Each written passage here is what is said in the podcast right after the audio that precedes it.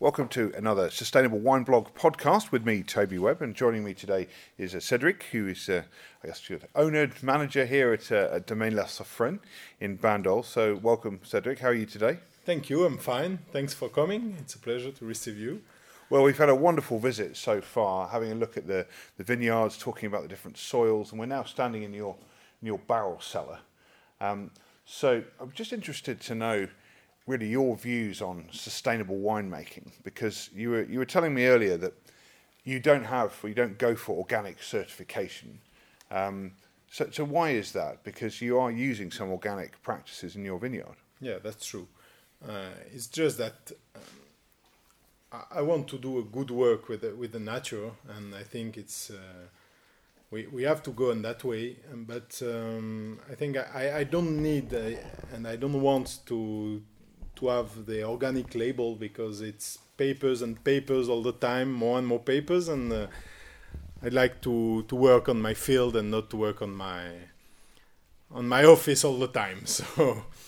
Um, yeah, I think we, we all have to to be organic way because the, the nature need it and uh, we had many for many years agri- agriculture uh, destroyed a lot of things and uh, we have the chance to to have very beautiful fields and we have to keep that for our children also so for me there there's nothing else than just take care of that so you've been making wine here since about 1996 but before that your grandfather was was a farmer a grape grower here mm-hmm. selling wines to the cooperative so yeah.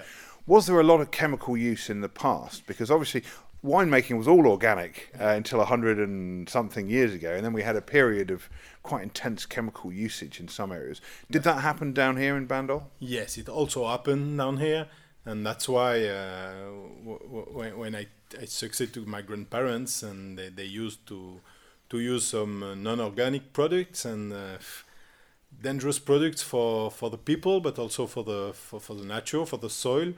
So so now I think the new generation, uh, most of us want to change that and to go on on a good way about that. Yeah. And we're also talking about water usage, and you were telling me that uh, I was wrong about dry farming. I thought everywhere in France was was dry farmed.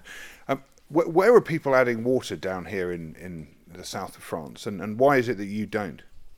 In fact, it's the the rules from the AOC um, most of the appellation in south of France uh, are allowed to irrigate in uh, in Provence, in Languedoc, and uh, and in Bandol we always um, all the producers uh, always um, said that uh, we don't want to do that. So because it's an open door to more production and uh, and we have to I think the vintages uh, are different and we have to keep that. So um, the nature gives some water sometimes. Uh, sometimes we miss water, and uh, it's the, the, finally it's interesting to have to have different vintages and to talk about that or about the story of each one. Okay.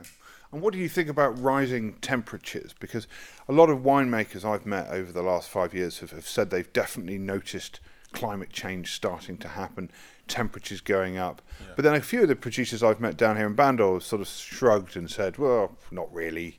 It's kind of no, yes. been the same. So, I mean, what, what's your view on, on it as a, as I a think it's a fact that w- when you work in the agriculture, you see uh, all the plants that are doing differently than 20 or 30 years ago. So that that's really a fact. We start harvesting end of August, beginning of September uh, it was, uh, it is, sorry, uh, two weeks earlier than 20 or 30 years. So there is a change. But in our region, um, we always um, we always had a lot of uh, sun and warm summer, so it's maybe not as untypical as in other region. Mm-hmm. Uh, we talked a lot about the 2003 vintage, for example. Very hot year. Yeah, very hot year.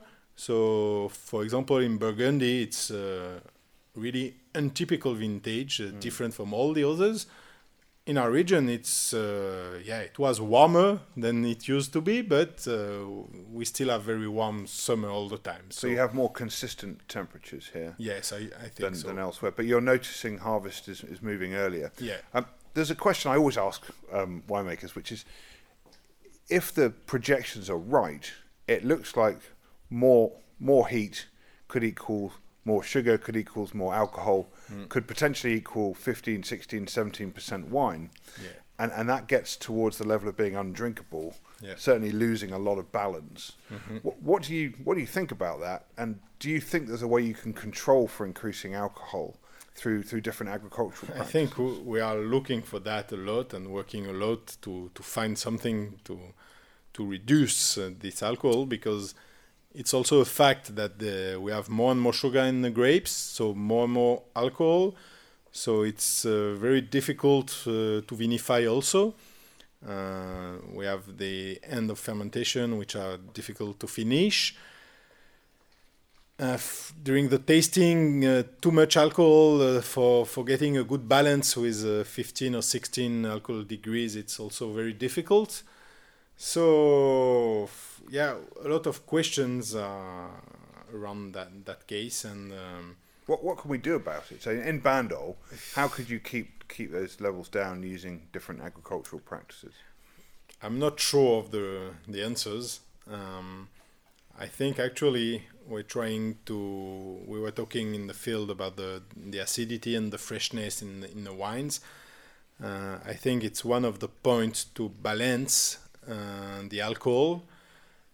Too much alcohol um, can be okay if you have a good freshness, and uh, so we try to to get this balance. But to reduce really, really the alcohol, uh, I'm not sure if there is a way because, in fact, the problem is that we have a big difference more and more uh, between the phenolic maturity and the sugar maturity.